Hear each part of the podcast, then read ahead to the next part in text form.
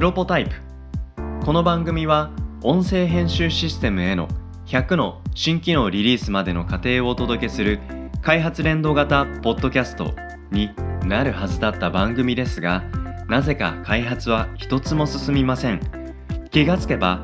プロトタイプ開発を得意とするドットの実験レポート的トークに今日も進捗は順調です。小山での野望というテーマで今日はお話をしていきたいと思ってますがこの小山は、はい。まあ、過去にねエピソード聞いてくださっている方は、えー、ご存知かもしれないんですけども浅井さん東京から栃木にそうですそうです。移住をされましてで、まあ、栃木の中の小山というところで新しい生活を始めてもうあっという間に1ヶ月は経つんですかね。そうですね。大体1ヶ月ですね。どうですかこの新しい街との、まあ、関わり方というか過ごし方というのか。生活の仕方が結構変わってはい。すごい今自分の家が居心地いいんですよ。おおそれはあれですか？以前東京住んでた時にはなかった感覚ですか？ないですね。なんかまあ単純に広くなったっていうのもあってはい。すごいあの家にゆとりがあるんですよ。ほうほうほうほうほう。前の東京住んでた時の家ももちろんあのいい物件ではあったんですけど、うん。まあ、狭くて、うん、で、まあ、むしろ狭いのが良かったんですけどねコンパクトがいい、うん、はい。だからなんかそんなに家に求めるものがなかった。はいまあ、家に帰ったら寝て、うん、で、まあ、仕事して、うん、猫と遊んで 大事うん、そんな感じで、まあ、家事とかも極力しないようにしないようにっていう方向でいろいろ考えてたんですよね。はい。それがやっぱり小山来てちょっと変わってきてます。ああ。やっぱり家の中で過ごす時間が増えたっていうことをきっかけに、いろいろ新しく取り組むことが増えたって感じですかね。というよりもですね、これはあの、なんだろう、単純な広さの問題なのかなって思ってるんですけど、例えば、はい、あの台所一つとっても、うん、流しの広さが倍とかになってるんですよ。ほうで流し広いと、うん、すごい、なんだろうな、あの、料理とかしやすくて。でしょうね。で、台所狭いとなんかこれどこ置くかなみたいなので、そうですね。うん、こういう面倒くささの積み重ねでだんだんもう外食メインになってきたんですけど、確かに。今はなんかもう何やるにしても、うんうん、あ、ここに人参置いとくかみたいな。はいはいはい。そこの料理にかかるストレスとかっていうのがないので、うんうん、そんなめちゃくちゃ自炊やりますよっていうタイプじゃないですけど、ただ自炊とかも、まあ、ノーストレスでやれてるかなっていう。はあ。流しが広いっていうのは本当いいですよね。何がいいって買い物してきて、買い物袋にたくさん詰まった買い物を、とりあえず流しの中置いとけとか 流しの中でなくても、その隣のね、うん、あのコンロとの間のスペースとかにドーンって置いて、うん、でもう優雅に冷蔵庫を開けながら1個ずつ入れられるっていう、そのなんかスペースすらないっていう狭さがね、うん、東京の家だとやっぱりあるのかもしれないですけど。でもなんかその食の話だけ問わず仕事をするっていう環境としてもやっぱ家で過ごす時間は増えた感じですかね。そうですね。家では増えましたね。うんうんうん。でそれ考えたとしても、はい、やっぱりあの前の家の時ってまあ、あの大前提として僕は猫を飼ってるので、うんうんうん。猫をちょっとどこにいてもらおうかなみたいなのはわけなんですけど、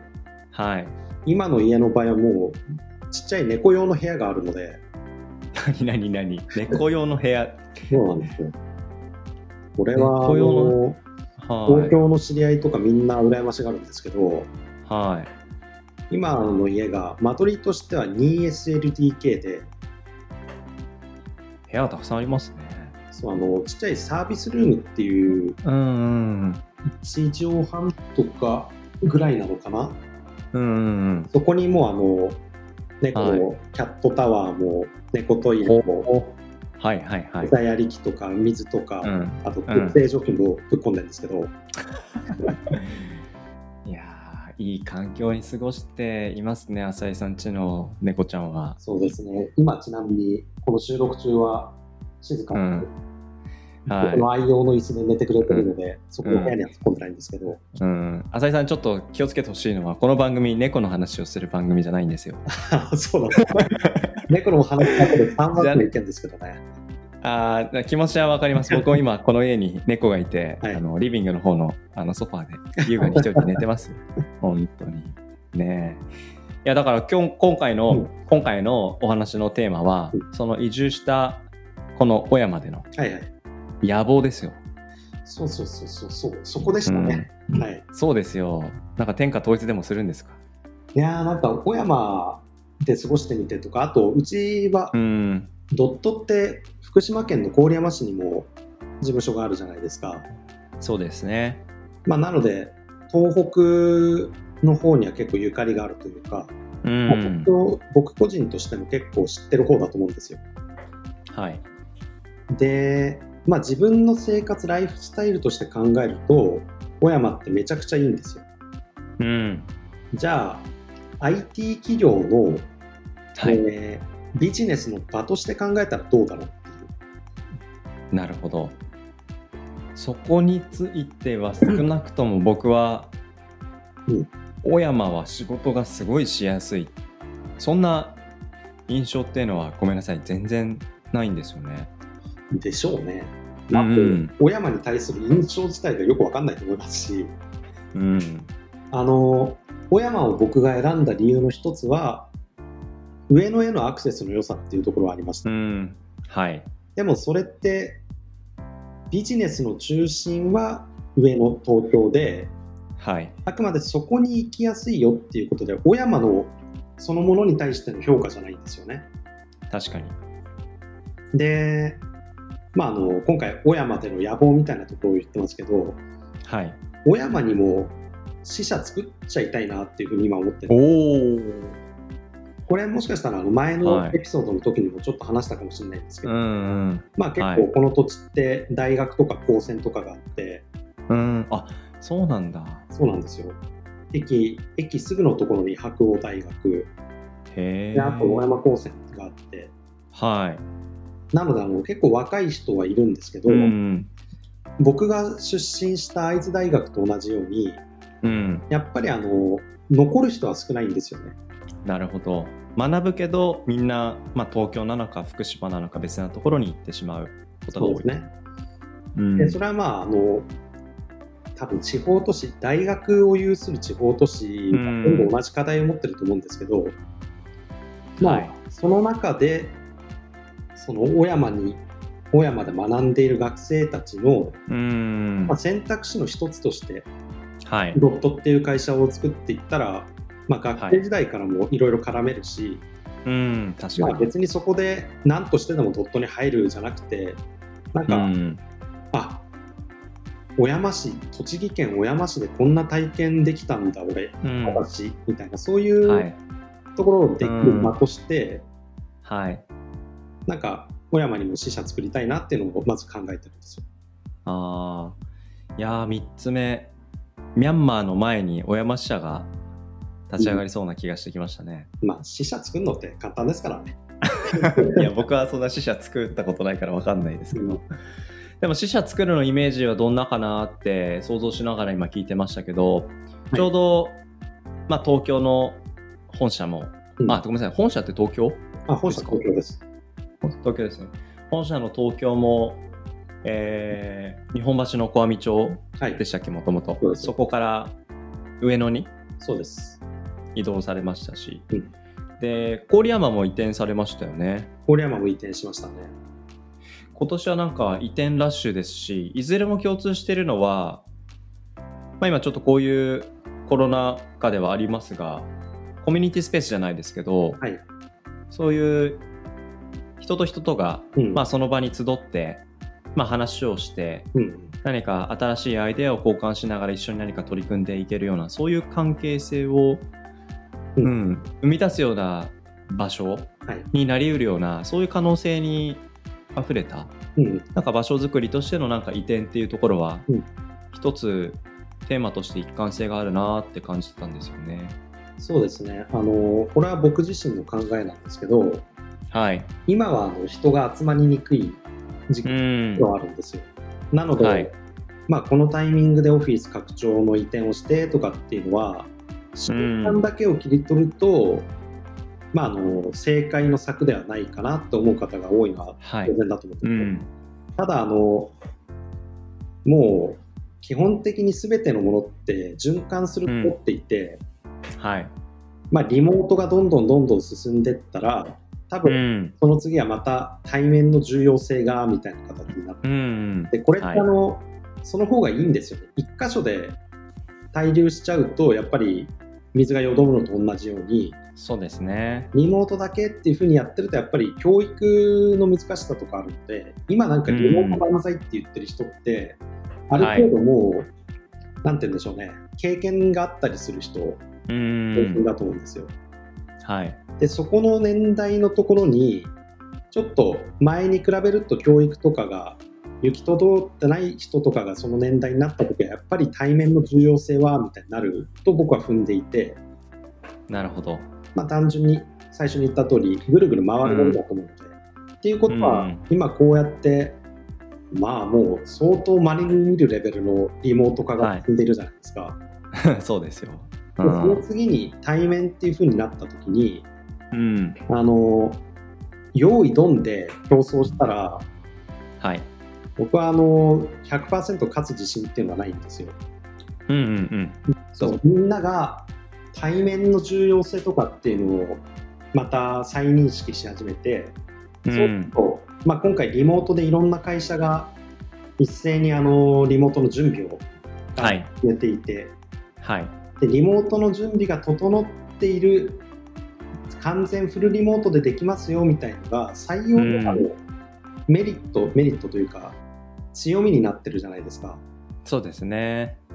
で、その競争がまた対面の時に起きた時に、うん、はい、じゃあ用意スタートっていう風になったら僕は、まあ、個人的な能力、スピード感、はい、会社の規模、スピード感を、うん、そこでまっとうに戦って100%勝つよみたいなことは言えないタイプの人間なんですよ。なるほど。なので、じゃあ、用意ドンの時には、結構前の方にいる状態でスタートする準備をしておきたいなっていう。うんうんうん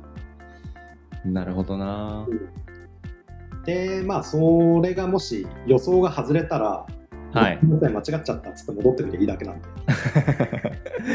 そうね、そうですね。で、その一環がまた小山でやりたいなと思うんですよ。うん。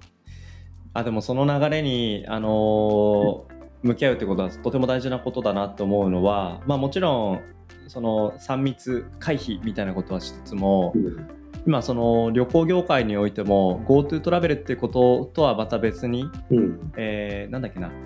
マイクロツーリズム、はいはい、12時間の範囲で行ける範囲での旅行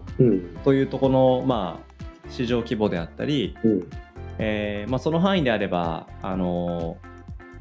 みんなやってこうよっていうような話を、星野リゾートを中心とした、まあ、旅行業界においての今動きとしてある中で、まあ、もちろん対策をおろそかにしてはいけないってことは大前提としつつも、うん、やっぱり徐々に動き直してるしスポーツも始まっていれば、うん、やっぱりその学校っていう文脈で大学もやっぱ高校高専も、うん、やっぱり一緒に同じ教室で学べるっていうことなくしてなかなかやっぱリモートだけだと特に新入生1年生のやっぱり関係性が作れない、うん、でも新しい土地に来て大学に入っている、うん、だ友達もなかなかできないし家でそのこもってしまうと街のことも知れない、うん、なんかそういうことへのその何でしょう。弊害って言ったらちょっと表現がいいのかわからないですが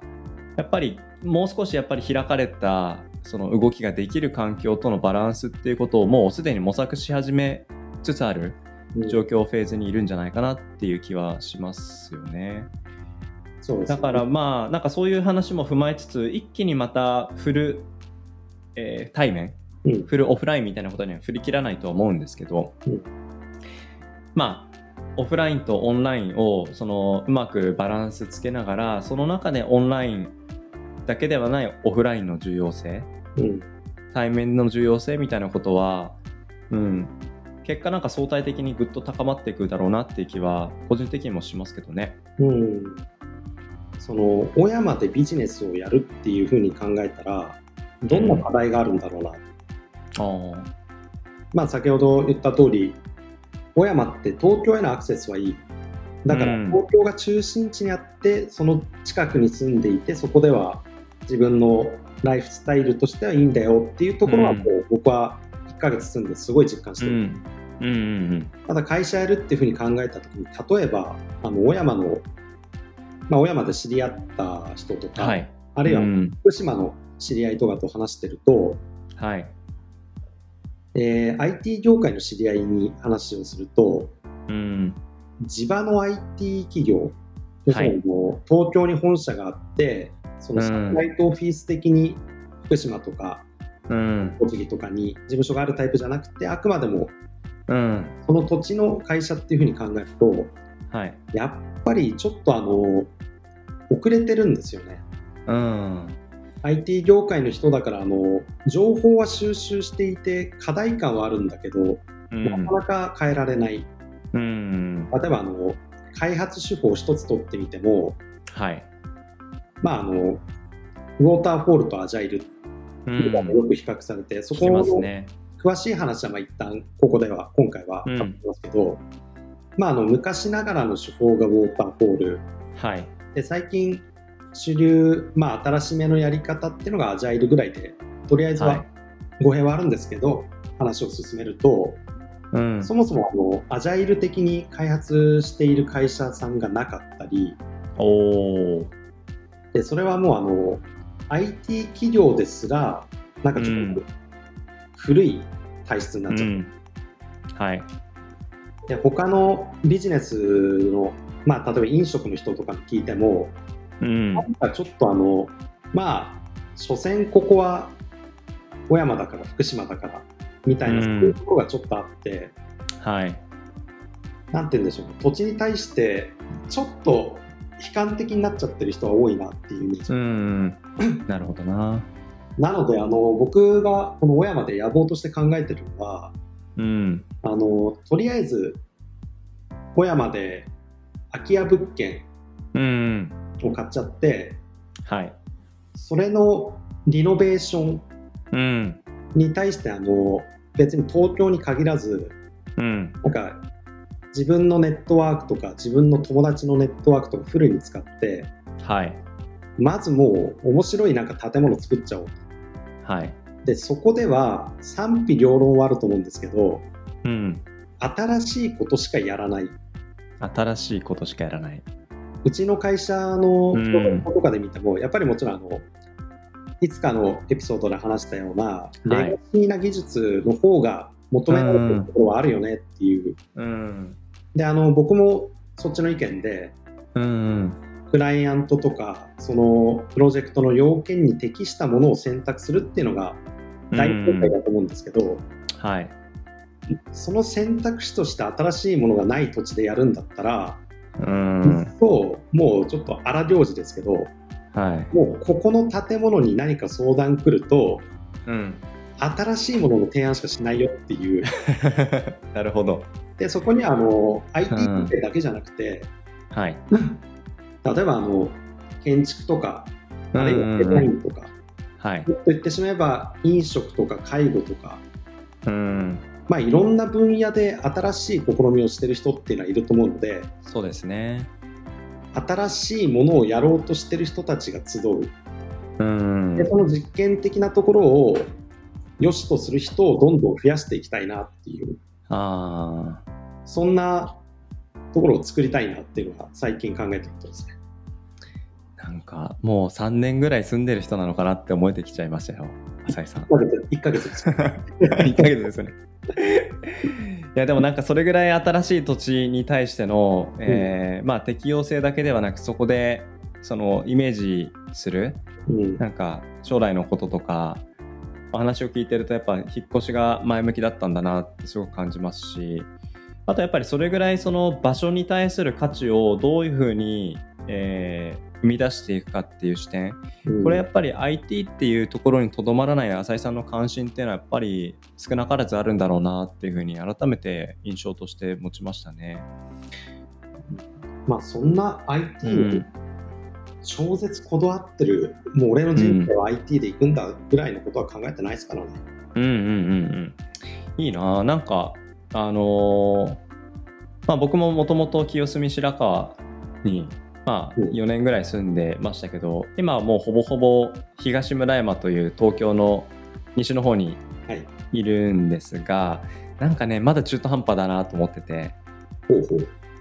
もっともっと離れたいなっていう。ただ離れるってことはさっき浅井さんがおっしゃったようにやっぱり自分自身その東京にいることによって会える人触れ合える、うん、まあ、技術、えーまあ、人、うん、うん、まあ、それをやっぱ離れることによってオンラインだからなんとかなるよ。これは確かに一理あると思うんですけど、うん、結局やっぱ対面で会ってるってことによって結ばれる関係性も少なからずあってそれはやっぱりアクセスの良さみたいなのあると思うんですけど、うん、そういうことをどうやって乗り越えていくかっていう話は僕一人浅井さん個人にとってではなく、うん、なんか各土地土地地方でもっとそのいろんな街があっていいし、うんうん、いろんな街それぞれでそれぞれのチャレンジがあっていいと思うし、うん、うん、なんかその東京の価値っていうのが相対的に下がっているっていうことは、まあ、いろんな方がお話ししてるかもしれないですけど下がってるではなくその地方が上がってきてるっていうふうになるためにはやっぱり地方で新しい取り組みが多分不可欠だろうなっていうふうに思うんですよね。そうなった時の、まあ、小山における、まあ、一つの活動場所、うんうん、なんかそういう場所のイメージが浅井さんの中にあるのかなっていう印象を持ちましたね。そうですね。僕自身が、うん、あの基本的にはバランスを取るタイプの人間なので、ただそのバランスを取るっていうのを考えた時にこの小山だったら多分あのバランス取らないっ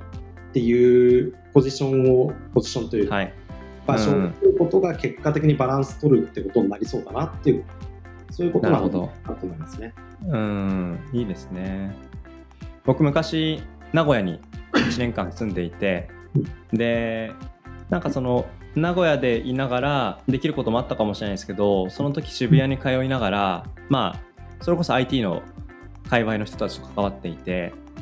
でその当時はやっぱ東京に行ってでしか体験できないことみたいなことに割とこだわりを持ってたんですけど今名古屋に行くとすごく面白い街になっていて、うん、で街のそのリノベーションとか街の通りが綺麗になってたりとか、うん、する中でそこで新しいコミュニティが生まれたりとか、うん、でそういうコミュニティの中でやっぱり人の関わり生まれるとどうしてもやっぱりテクノロジーが解決していかなきゃいけない課題の必要性みたいなのが生まれてくると思うんですよね。うん、うん、だからそういう場所をどう作るかによって今はもう本当に、えー、東京である必要はないしだけど東京以外で何もしなくても大丈夫かって話でもないし、うん、何かやっぱ自分からアクションを起こしていく。でその具体的な一つが場所を持つとか、うん、そこの場所のコンセプトを作り、コミュニティを作りでそこでやっぱ新しいチャレンジっていうものをその土地土地で見つけていく、うん、うん、なんかそういうことかなって大そういうことが大事だなって思っているとなんか浅井さんはもう本当にもうしばらく小山の人になるんだなってうん、つくづくしみじみと感じますね。多分ずっといたかっていうと分かんないですけどね。うん、うんうんあの東京には基本的にあの地方の人とかって僕行った方がいいと思ってるんですよ。うん、あの地方再建のプロジェクトとかの話してると、はい。うん、ずっと地元にいる人が出すアイデアって実はその時の魅力語れてなかったりするんですよね。はい、I ターン U ターンとかでダメな自治体がやってるのって大体まああの自然豊かとか、うんうん、あの人の輪がどうこう全部同じなので、うん、でもあの多分今回まあ東京から栃木に移住してきた僕が見てる視点っていうのは、うん、ずっと小山に住んでる人の視点とは違いますし、なるほど。うん、だからあのなんだろうないろんなとこ行ったらいいと、うん、で僕も小山っていう土地はすごい居心地がいいけど、うん、小山っていう土地に惚れ込んだとかっていうふうなそこまでではないです、うん。うんうんうん、でさっき言ったなんか小山での野望っていうのも、はい、みんな小山好きになってねじゃなくて、うん、なんか面白いこと探してたらそれやってるのが小山、はいはいはい。ぐらいの感覚なのでまあもう、いろんなところ東京も含めて選択肢を増やすっていう